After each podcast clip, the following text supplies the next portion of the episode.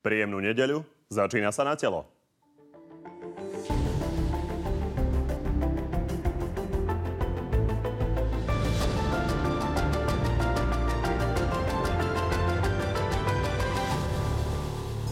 Smer tento týždeň prekvapil hneď dvakrát. Do boja o prezidenta vtiahol nášho eurokomisára. Pán Ševčovič by bol dobrým kandidátom na prezidenta? Výborným. No a neplatia už ani tieto slová Roberta Fica. Moja ambícia je veľmi jasná. Vyhrať so smerom 5. parlamentné voľby a postaviť štvrtú vládu. Na starší výrok Roberta Kaliňáka ale možno dôjde. S Robertom Ficom som prišiel, s Robertom Ficom aj odídem. Aj o tom s dnešným hostom. No a tým hostom je podpredseda Smeru a bývalý minister vnútra Robert Kaliňák. Dobrý deň. Pekný deň prejem. Výnimočne ste tu sami, lebo vy vlastne tvrdíte, že toto je rozlúčkový rozhovor? V podstate je to jeden z tých, lebo už uh, som na politickom dôchodku, takže z tej aktívnej politiky mám teda na mysli, takže vlastne pravdepodobne človek nebýva nejakým častým hosťom politických hádok vo chvíli, kedy je už na dôchodku. No tak sa dostaneme k tomu, aká definitívna tá rozlučka vlastne je. No a Robertovi Kaliňákovi môžete klásť otázky aj vy, písať ich môžete na našej facebookovej stránke už teraz, na facebookovej stránke na telo. No a tie najlepšie mu hneď po vysielaní položíme. Tak poďme na prvú otázku. Uh, Robert Fico ide na ústavný súd, vy odchádzate z parlamentu, takže to je definitívna éra Robertov v smere a politike sa končí? Asi by som to úplne nespájal. Ten môj odchod bol, jednak ja som si... Od... Lebo vy to spájate. Pred chvíľou sme videli, ano, že s Robertom to... Ficom som do politiky prišiel a s Robertom Ficom odídem. Toto je dobrým príkladom, ako sa zvykne niečo vytrhnúť z kontextu. Nepustili otázku. Tá otázka bola, že v prípade, že Robert Fico sa stane prezidentom, budete premiérom, tak ja hovorím, že s ním som do vlády prišiel aj odídem. To chápem, ale toto ste povedali, myslím, ešte v 2006. Áno, dávno, lebo stále sa pýtali, že či budem jeho nástup, nástupcom a ja som vždy odpovedal, že nebudem a neviem, ako inak vám to mám dokázať ako týmto. Čiže neporušil som to, čo som povedal, akorát som to trochu otočil. Že som Inak vlastne toto nie je o prezidentovi. Odišiel. Toto je vtedy, keď ste sa vymieniali s pánom Druckerom na mieste ministra vnútra. Takže to je Aha, aktuálny tak, výrok. Fajn, fajn, tak ale stále platí. A akurát jediné, čo som urobil, že som trošku teda odišiel skorej. Skôr bolo tým hlavnou, to hlavnou témou vždy tých otázok bolo, že či ho nahradím, čo nebolo v pláne nikdy a nakoniec sa to ani neuskutočnilo. No, uh, poďme si uh, to teda nejako porozmieňať na drobné, lebo naozaj veľké salto bolo to, čo urobil momentálne Robert Fico. Stále nás presviečal, že ide piatýkrát vyhrať voľby, štvrtýkrát zostavovať vládu a potom sa dozvedeli, že vlastne nie, že on ide na ústavný súd. Takže ako tomu to rozumieť? Dve veci by som k tomu povedal. Ja si myslím, že tú vetu presne tak, ako ste ju pustili, ona sa vlastne, e, to jeho úsilie vnútorné sa nejako nepriečí, pretože my všetci chceme, aby Smer piatýkrát vyhral voľby. To je v poriadku. On hovoril o sebe. Hovoril, aby teda Smer vyhral voľby. Dovedieme. Tak to, Môžeme si tento výrok. Schválne. Tento si pozrime. Ja som to už povedal tisíckrát. Aha, tak. Spoločne v tandeme Pelegrini Fico chceme vyhrať parlamentné voľby Dobre. 2020. To znie pomerne konkrétne. Áno, v poriadku. A to isté platí o tom, že, že chceme, aby Smer tú ďalšiu vládu zostavoval. Čiže myslím, že táto naša vôľa je jasná. Robert Fico. A v prípade politika uh, nastavujú situácie, kedy môžete sa uchádzať o niektoré ústavné funkcie, ktoré sú v tej chvíli aktuálne. V tomto prípade je to ústavný súd. Ja si myslím, že tou svojou prihláškou nastavil Robert Fico aj určitú latku, pretože uznáte sám, že jeho odbornosť, jeho pôsobenie, eh, či už na politickej alebo na tej odbornej stránke, keď bol agentom Slovenska pred Európskym súdom pre ľudské práva, dlhoročné venovanie sa profesionálne tejto téme. A navyše dobrým dôkazom toho je aj jeho pôsobenie ako predsedu vlády, keď sme boli sami, keď sme mali jednofarebnú vládu. Keď sa pozriete do Maďarska, do Polska, tak Európska únia nerobí nič iné, len kritizuje vlastne, ako sa zneužíva moc. No to nenastalo v čase, keď premiéroval sám a vždy bol v tej línii ústavy, ústavnosti a neprijal žiadny návrh alebo zákon, ktorý by vlastne toto nejako rozoberal. Takže z môjho pohľadu na to má určite predpoklady a nastavil vysoko tú Vyvlastňovanie uh, sa dostalo na ústavný súd, vyvlastňovanie pozemkov pod dielnicami a ústavný súd to označil za protiústavné. To je v poriadku aj zákaz uh, zisku poisťovní, to už je ako politický súboj. My sa tu bavíme o základných ľudských právach, kde, kde riešime veci, že či vlastne sa nejakým spôsobom e, oslabila sloboda vyjadrovania, sloboda zhromažďovania alebo rôzne iné veci, pretože návrhov bolo veľa, ale vždy to, vždy to zmietol zo stola a ja si myslím, že nemôžete povedať, že by počas tých 4 rokov akýmkoľvek spôsobom sme prijali ľubovoľnú kritiku z Európy alebo odkiaľkoľvek inokadiaľ, že by sme porušovali demokratické pravidlá alebo že by to bolo ohrozením. Reči bolo veľa, ale skutok žiadny taký nebol. Tlačový zákon mal rôzne komentáre, samozrejme. Ale zo strany zase len, zase len príklad z Nemecka. výborne odbehli. Ja som toto isté som počul od uh, pána Erika Tomáša ano. o 5 minút 12. Uh, tá komunikácia Hej. je veľmi dobre nastavená. Komunikujte, prečo Robert Fico by bol dobrým ústavným sudcom. Poďme ale k tej uh, otázke pôvodnej a to je to, prečo sme vlastne počúvali, že Robert Fico ide vyhrať voľby v tandeme s pánom Pelegrínim. My sme sa totiž celú jeseň pripravovali na to, e, že sa toto stane. Poďme sa pozrieť, čo vaši kolegovia e, k tomu hovorili. Máme ešte jednu takú tradičnú otázku pre členov Smeru a to je to, že či Robert Fico neskončí na ústavnom súde. Nie. Momentálne toto nie je téma, o ktorej by sme debatovali. Takže asi rozumiete otázke, komunikujete toto, na druhej strane sa potom dozvieme, že Robert Fico sa rozhodol ísť na ústavný súd. Ano. Takže mne to vychádza len na dve možnosti a to je to, že vás naozaj prekvapil Robert Fico, alebo že to bolo také Mňa tajomstvo, nie.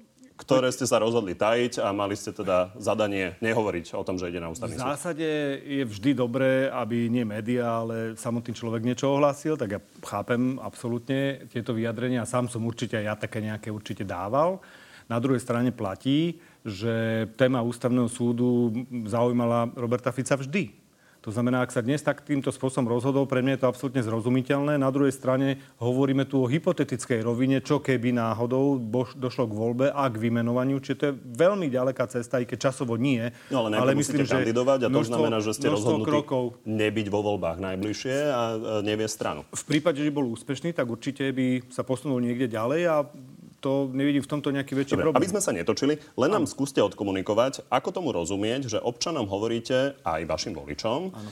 že Robert Fico ide vyhrať voľby a potom vlastne odíde na ústavný súd. Čo poviete vášmu voličovi, keď ho stretnete na ulici? Robert Fico má 54 rokov, eh, je v plnej sile, eh, má najväčšiu podporu medzi voličmi Smeru. Prečo odchádza? Čo mu poviete? Že je unavený?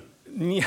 Jedna z vecí je, že naozaj za 16 rokov odvedol obrovské množstvo práce a nebudem tu vymenovať všetky tie Schengeny, eurá, úspešné nezamestnanosti nízke a podobne a momentálne vyrovnaný rozpočet. Ale v tom, že sme možno prví, ktorí sa transformujú, kedy dnes máte vlastne vo vedení vlády Petra Pellegriniho. Ja si myslím, že veľmi úspešne. Skúsme sme si povedať aspoň jedinú vec, ktorú za ten rok neurobili dobre vyrovnaný rozpočet, dobrá ekonomická situácia. Toto všetko je naozaj e, v skvelej forme. Tá odpoveď voličovi? A, a tá odpoveď voličovi súvisí s tým, že vlastne toto je naplnenie klasickej osobnej ambície, ktorá môže prispieť k ochrane, k ochrane ľudí. Pozrite sa, celý život venoval Robert Fico ochrane aj svojim lavicovým zameraním vždy tých slabších. K tomu smerovali daňové zákony, ochrana zákonníka práce a podobne. A ústavný súd nie je o ničom inom ako o ochrane nich samých. To znamená tých predovšetkým, ktorí sú najbezbranejší a na ktorých ústava vo svojich článkoch myslí. Čiže je to prirodzeným pre právnika vždy vyvrcholením, keď to tak zoberieme, lebo právnicky v profesii je to najvyššie postavené a samozrejme sa môže o to uchádzať, ale to, že vlastne ten gombík stlačil e, z pohľadu tej kandidatúry, neznamená, že tam už vlastne e, dnes sedí. Takže toto je jedno z rozhodnutí osobných, ktoré ja absolútne chápem a sám osobne, keby som mal takýto e, zásadný vzťah a históriu uh, ústavného práva, tak možno by som sa sám o to niekedy historicky ukázal, ale každý sa v tomto prípade môže individuálne rozhodnúť. A toto jednoznačne tak Vy ste blízky priatelia, ja vám to kedy povedal? O tom, že sme sa bavili že to desiatky rokov o tom, že proste ústavný súd je finálnou kariérou, finálnou kariérou pre každého právnika a to rozhodnutie je vždy finálne tak myslím si, že na jeseň, kedy sa rozhodol o tom, že asi by sa nad tým uh, pouvažoval. Ale na konci dňa... Smeru musíte... hovorili, že sa o tom neuvažuje, tak sa o tom uvažovalo. Že to nie je Dobre, téma, o ktorej debatujeme, ale ten podpis vec, urobíte na záver. Jednu vec k tejto veci a to je Andrej Kiska, lebo ak chce byť Robert Fico ústavným sudcom, uh, tak by ho, uh, keď chce byť ním rýchlo, tak by sa uh, mal teda nejakým spôsobom porozprávať s Andrejom Kiskom. Vy ste uh, napríklad uh, na Mikuláša o ňom hovorili, že je to podvodník a kradne pozemky. Máte pocit, že má šancu Robert Fico, že prejde cez Andreja Kisku?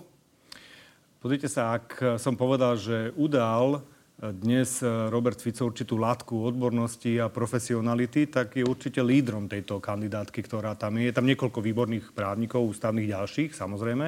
Ale z pohľadu tej histórie a profesionality je to jednoznačne uh, jeden z podľa mňa najsilnejší kandidát, ktorý tam je. Takže prezident musí vyberať aj podľa tej odbornosti, ale aj podľa vecí, ktoré vo vzťahu k ústave dokázal. Nakoniec je určite jediný, ktorý pracoval na ústave Slovenskej republiky a hlasoval za ňu ako poslanec, to je určite jediný. To znamená, tie predpoklady sú tam jednoznačne dané. Ak nechce niekto uprednostniť osobné animozity alebo roztržky a chce uprednostniť tú profesionalitu, o ktorej stále hovorí, tak potom vlastne jednoznačne by si ho mal vybrať. A ak chce dostať svoj slov, čo si myslím, že prezident chce, tak to podľa mňa vidím týmto smerom. Uh-huh. Takže vidíte, že ho vymáha. Ale nie som, nie taký, ja nie som ešte, nevidím do hlavy Poslali prezidenta, emisára prezident, prezidenta Kisku, ja si myslím, že on je dostatočne samostatný v týchto veciach, aby ste niekomu museli Nechávate to na osud. posielať. Jednoducho v tomto prípade uh, budú myslím, že vypočutia, budú ďalšie veci, ktoré budú v najbližších dňoch prebiehať a tá situácia sa nejakým spôsobom vyvrbí. Môže dopadnúť všetkými smermi. Poďme teda ku vám. Robert Fico ešte nevieme, či odíde, ale vy ste odišli konkrétne k 1.1. tohto roka. Keby ste mali charakterizovať ten odchod, tak on bol, že dobrovoľný alebo vynútený? Myslím, že dobrovoľný. Myslím si, že ja vždy robím veci dobrovoľne. si tie 10 tisíc ľudí na námestiach? To si ja pamätám, ale zase rovnako tak si pamätáme, že vlastne tí ľudia boli do tých ulic vyhnaní tak trošku pod vodom, pretože bolo jasne postavené, že uh, vláda prepojená na taliansku mafiu, alebo úrad vlády prepojená na taliansku mafiu má niečo s vraždou novinára. No tak to si myslím, že malo tú reakciu, ktorá nastala. Neskôr sa ukázala, že táto konštrukcia nebola pravdivá to predsa tak dané je. Nie, nebola... Novinári citovali posledný text Diana Kuciaka, ktorý hovoril o tom, že talianská mafia má takéto prepojenie na úrad vlády a to sa dokázalo a pán Vadala uh, je dnes v rukách talianských orgánov. Samozrejme, to je jedna vec. Proste každý, kto podvádza, má byť, má byť teda. stíhaná. No ale bolo to priamo spájane s to vraždou a to nemôžete poprieť. A to nikto nenapísal do titulku už sa nechytajme za slovička, skrátka, e, všetci, koho by ste sa opýtali na tej ulici, bol v súvislosti s tým, že vláda môže za vraždu Jana Kuciaka. To tak proste bolo dané. Ale vráťme sa teda vlastne k téme, to aby som nie som istý, je to keby tak, sme urobili prieskum, lebo nemyslím si, že tí ľudia boli presvedčení o tom, že keď, určite, keď ale v každom prípade, že je tam problematické prepojenie uh, úradu vlády na ľudí, ktorí mali kontakty s talianskou mafiou. Ktorí spôsobili uh, vlastne aj to, že vlastne uh, mladí novinári so snúbenicou zomreli. Veď na tom tá tragédia, tá emócia bola postavená. Politika je vždy o emócii a na tomto tú emóciu postaví. Dobre, takže dobrovoľný no, hovoríte. Čiže, Poďme čiže sa ale z pohľadu, z pohľadu odchodu z ministerskej pozície E, tam ten motív bol jednoznačný. Ten bol e, snaha o zachovanie stability vlády a o to, aby vláda pokračovala v nastúpenom trende kvalitných hospodárskych výsledkov, to, čo vlastne vláda má robiť. A preto som vlastne odišiel ja. Uh, úprimne sa vám priznám, to som nepovedal. Myslel som si jednoznačne, že vlastne môj odchod postačí na to, aby vláda zotrvala v tej v skladbe. Ale Nebol ponúknutý nakoniec... neskoro ten odchod? Bol daná... Možno sa mohol zachrániť daný, Robert Fico Môžeme na, tým vlády. špekulovať, kľudne môžeme na tým špekulovať, a, ale bol daný nejaký konkrétny termín, z ktorého sme sa mali vyjadriť, aby sme sa v tom konkrétnom termíne e, jasne vyjadrili. Robert Fico vás ale... držal a to možno spôsobilo aj jeho pád. Politik... E, po, no, Môžete to tak aj takto nazvať, e, ale mne to, no, bolo, to, tak mne to bolo v zásade jasné hneď, že čo ideme urobiť.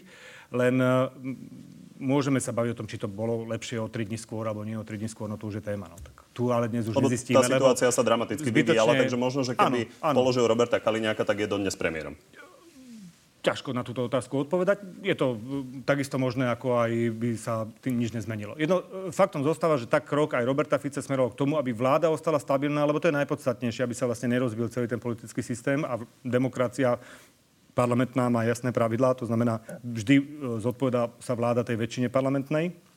No a môj odchod z parlamentu, to už súviselo s tým, že uh, som to mal tak nejak dlhšie naplánované a jednak som to samozrejme svojej rodine tak trochu slúbil. A je pravda, že za to obdobie, odkedy som nebol minister, som naozaj zistil, že ten dlh voči mojim deťom je dramaticky väčší, ako som si myslel. A zase je pravda, že si to vedia, že deti vám tú energiu vracajú niekoľkonásobne, keď sa im viacej venujete. sa ešte dostaneme, ale, ešte ale poviem ešte tú poslednú vec, poviem poslednú vec. To znamená, e, ja som chcel dokončiť vlastne aj niektoré témy a dovysvetľovačky všetkých uh, kaos, ktoré vlastne uh, sa buď vymysleli, alebo dramaticky zmenili, alebo pozmenili, aby z nich niečo bolo. Tak to som všetko dovysvetľoval a v čase, kedy vlastne vysvetlené bolo z môjho pohľadu pohľadu všetko. Som si v kľude odovzdal mandát a išiel sa venovať rodine. Dobre, tak sa poďme ešte pozrieť na to vaše dovysvetľovanie a ešte si ho dovysvetlíme. A pozrieme sa na kauzu Vietnamec, ktorá bola tá posledná, ktorú ste riešili. ja sa chcem pozrieť len na jednu čiastkovú vec. Mám pocit, že tu najpodstatnejšiu. Keď sa pozrieme na túto grafiku, tak tá nám ukazuje, akým spôsobom sme vybavili Vietnamcom prelet z Bratislavy do Moskvy. Tu vidíme na tej grafike, že Rusom sme povedali, že tam bude vietnamský minister vnútra. Prešlo. Bielorusom vietnamský minister vnútra. Prešlo. Poliakom sme povedali, že tam bude vietnamský minister vnútra. Neprešlo, zamietli, tak sme povedali, že tam budete vy. Len vy ste tam neboli. No, pozrite sa. Uh, toto jednak nebola téma tej kauzy. Uh, hlavnou témou bolo 5 to je téma, obvinení. ktorú by som rád vyriešil, to lebo aj k nej sa dostane, vyzerá keď, to keď naozaj vydáte dve vety. podozrivo. Z môjho pohľadu veľmi nie, ale to už je vec, ktorú si poviem za uh, jednu minútu.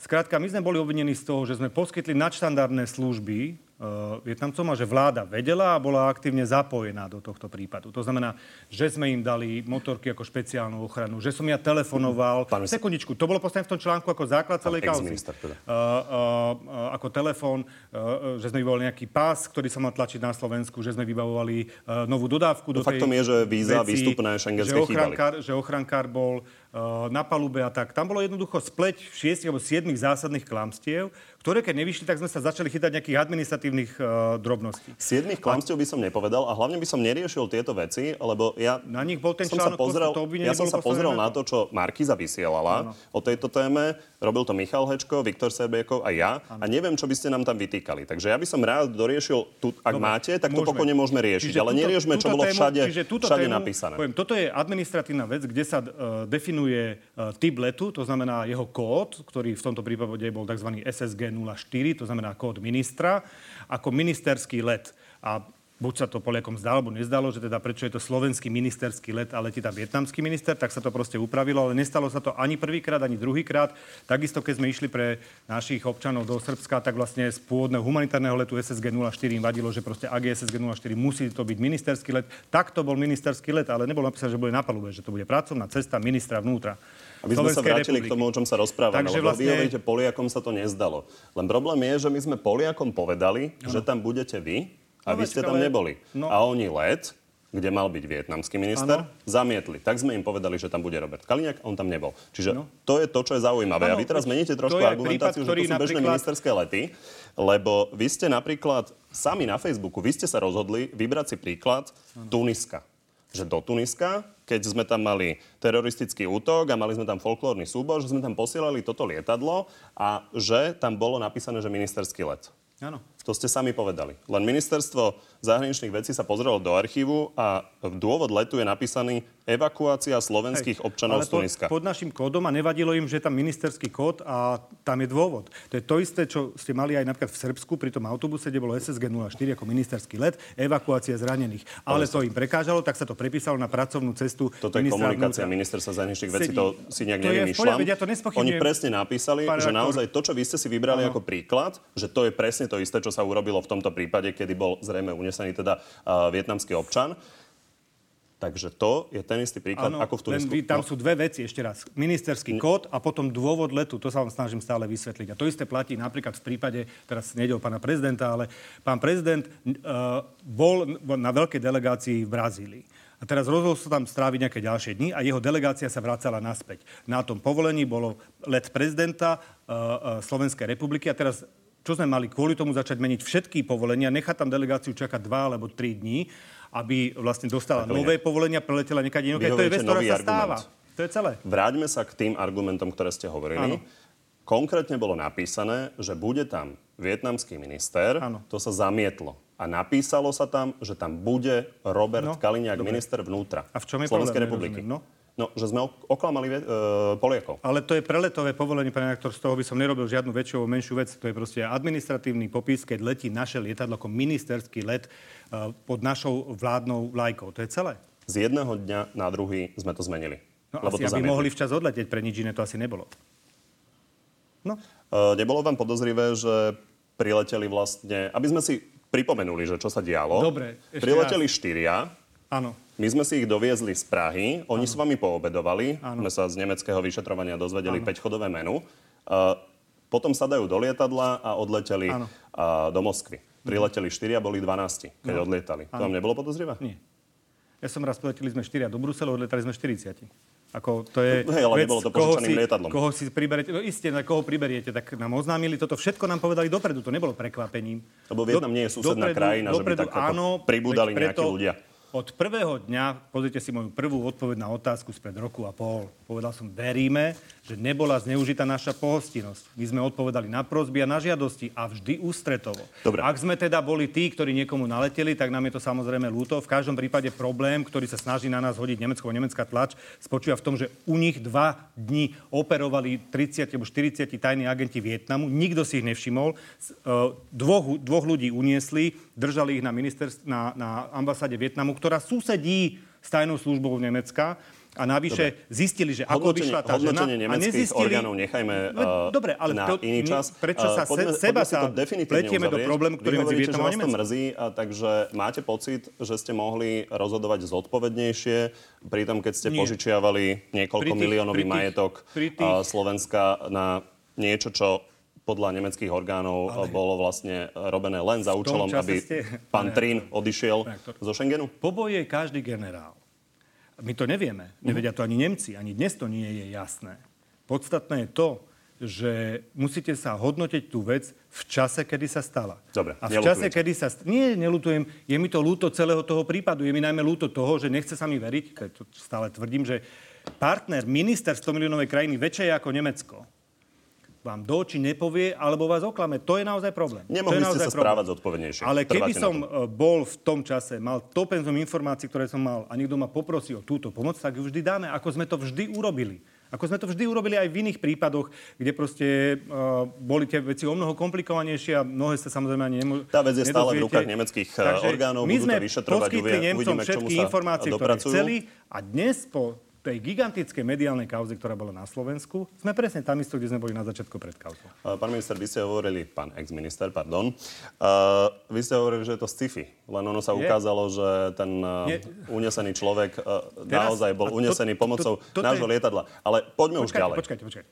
Jednak sa to ešte neukázalo, ale dobre, pripustíme, že by to tak bolo No nemeckí hovoríte vy. vyšetrovatelia to konštatovali to už v lete. To, to sci-fi, uh, pravdepodobne, to, lebo nemajú inú trasu.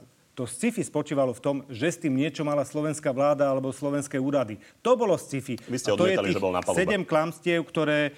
No tak ja som povedal, že na Lebo palube nebol nikto spútaný, ani Úplne zdrogovaný, jasne ani ste to vysvetlili, aké je vaše stanovisko, mali ste k tomu 36 Skrátka minútovú sme mali tlačovku. pravdu, Poďme to ďalej, je poďme sa pozrieť na budúcnosť, neriešme len minulosť.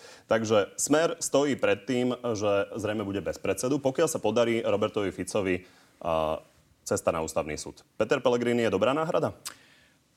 Je naozaj ťažké hypoteticky odpovedať. Viete, že som to nerobil, no ale tváriť sa, že nebudem vám odpovedať v tejto relácii by bolo asi divné. Peter Pellegrini je veľmi dobrý premiér, jednoznačne. Myslím si, že vláda Petra Pellegriniho je úspešná. Rovnako tak e, k môjmu odchodu prispelo aj to, že vidím, že aj ministerstvo vnútra dobre funguje pod e, ministerkou Denisou Sakovou. Policajný prezident Milan Lučanský e, má veľmi dobré výstupy, dobré opatrenia. Nakoniec dovyšetrila sa vražda, našli sa vrahovia, našiel sa objednávateľ. Teraz sa hľadá, že či za tým objednávateľom nebol ešte niekto iný. To asi budeš chcieť ešte chvíľu času. Ale jednoznačne môžete klasifikovať úspechy a Peter Pellegrini veľmi dobre vedie vládu. Ja si myslím, že keď sa vás opýtam, po roku radičovej vlády bola rozbitá, rozhádaná kopa škandálov. Teraz máme takmer rok novej vlády Petra Pellegriniho a myslím si, že nemáte, čo by ste im zásadnejšie vytkli. Pomôžme si grafom. Uh, Denník SME si dal urobiť prieskum v agentúre Focus a z neho vyplýva, že vaši voliči si myslia, že 56% z nich si myslí, že Peter Pellegrini by mal byť nástupcom. Vy tam máte 12% mimochodom. A nástupcom Roberta Fica. Dobre, takže niečomu chýba k tomu, aby mohol byť tým nástupcom? Ja to som nepovedal. Pýtam sa, či že môže byť, či si to vy viete predstaviť. Je určite v prípade, že by teraz, a teraz naozaj urobím to, čo som ako politik nikdy nerobil, ale keďže som už civil, tak môžem. V prípade, ak by Robert Fico uh, bol zvolený, aj vymenovaný a skončil by na ústavnom súde, znamená to nejaké následky pre, pre uh, samotnú stranu, no tak samozrejme podľa uh, tej pravdepodobnosti, o ktorej hovoríme, tak uh, určite. Čiže v pokoji uh, by ste pozorovali, ako Peter Pellegrini vedie smer. No samozrejme. Ale tá situácia nenastala, takže ešte raz, napriek tomu, že nezvyknem odpovedať na hypotetické otázky, uh, ani sa to nehodí, ale pravda je taká, že uh, Robert Fico sa uchádza o funkciu na ústavnom súde a my uvidíme, ako to dopadne a potom sa budú robiť ostatné kroky. V každom prípade uznáte sám, že aj tandem Robert Fico, Peter Pellegrini, politicko, výkonno, manažerské veci, ktoré sa udiali za posledný rok, má mimoriadne úspešné výsledky dlhoročný sen o vyrovnanom rozpočte sa stal skutočnosťou. Zrazu neoslavujeme. Prečo? Lebo to dosiahol smer? Preto? Lebo máme len tieto Ten výhrady? cieľ bol odkladaný, treba Ty... povedať. Prosím? Ten cieľ bol odkladaný. Ale nakoniec sa stál. Stál sa. A Máme stal sa pri... Stal sa... Však, super, to je tiež ako nie, každý, nie každá krajina ho má, ale samozrejme, pokiaľ ide o rast ekonomiky, v prípade, že veľmi dobre rastieme, nie je to zásluha vlády Smeru. V prípade, že máme zlý rast, je to e, vinou Smeru. To je klasická politická e, slučka, tu poznáte, ale v tomto prípade platí, že tie výsledky sú naozaj skvelé. A myslím si, že by sme sa jednak mali z toho tešiť a hlavne na tých výsledkoch stavať e, nejaké veci. Zoberte si, aké zástupné témy riešime. Diplomová práca spred 20 rokov, či rigorozná, či aká. No to je pre mňa vec, nechajme, ktorú, nechajme ktorú ja Andreja Danka, Andreja Danko, poďme k smeru. Dobre. Uh, jedna vec, ktorú tiež chystáte, je nový kandidát na prezidenta a napokon by to mal byť teda Maroš Ševčovič. Uh, Maroš Ševčovič je síce veľmi známe meno v Bruseli, ale nie je celkom známe na Slovensku. Máte pocit, že má šancu to stihnúť a má šancu vyhrať toho prezidenta? Ja si myslím, že Maroš Ševčovič rozhodne nie je menej známy menom ako iní kandidáti, ktorí dneska sú tam. A no, Miroslav Lajčák je určite známejší. Pomedzi nich, e, to bez pochyby bol slovenským ministrom zahraničných vecí, to určite. V každom prípade ja považujem Maroša Ševčoviča za výborného kandidáta, ktorý naozaj skvele reprezentoval Slovensko. Je to jeden skúsený kariérny diplomat, ktorý robil Slovensku len dobre meno aj v predchádzajúcich pozíciách a teraz samozrejme aj ako e, komisár. Bol vice prezidentom Európskej komisie a rozhodne mnohé úspechy, ktoré Slovensko zaznamenalo za posledné roky, môžeme prijať aj jemu. Pretože e, napriek tomu, že tam musíte hrať takú by sa povedal nestranickú alebo neštátnu pozíciu, tak určite v mnohých oblastiach e, bojoval e, aj za záujmy Slovenska a z môjho pohľadu veľmi úspešne. Skúsme konkrétnejšie. Máme už posledné dve minútky. Zoberie to?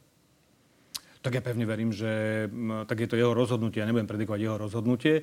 My sme uh, Maroša Ševčoviča oslovili ako kandidáta a ja si myslím, že bude veľmi dobrý. Všetky naše slova, ktoré sme povedali, že kedy chceme zhruba si toho kandidáta oznámiť, sa stali. Takže uh, Ešte jedna vec. verím, že hej a že to bude dobre. Ešte uh, v prípade, že by ste uh, pána Ševčoviča dostali uh, do prezidentského kresla, tak nemáme eurokomisára a v máji máme eurovoľby. To už je toľko... Robert Fico by to zvládol? Nahradiť to ho? Je, to, myslím si, že Robert Fico sa nezvykol nejakým spôsobom o európske štruktúry takto intenzívne. Čiže je to veľmi nepravdepodobné. To považujem naozaj za menej, ako keď sme kedysi debatovali o ústavnom súde, ale v každom prípade už je to toľko keby, ak, že poďme, budeme to musieť riešiť v priebehu 5 áno, mesiacov. Veď to je v poriadku a k tomu sa určite určite stretnete s reprezentantmi uh, našej vlády alebo, alebo aj strany. Uh, ja si myslím, že uh, Maroš Ševčovič je veľmi dobrý kandidát, má za sebou skvelú históriu a skvelú tradíciu a niečo dokázal a my potrebujeme skúseného a medzinárodne uznávaného prezidenta, akceptovaného, aby mal šancu naozaj veľmi dobre nielen reprezentovať, ale aktívne bojovať za práva Slovenska a jeho občanov. Tak vám ďakujem, že ste prišli do Záhorskej Bystrice. Veľmi pekne ďakujem aj ja. No a my sa vidíme o týždeň, dovtedy nás môžete sledovať na Facebooku, na našej stránke na telo, kde okrem iného nájdete aj odpovede Roberta Kaliňáka na otázky od vás. Zatiaľ ešte príjemný zvyšok nedele.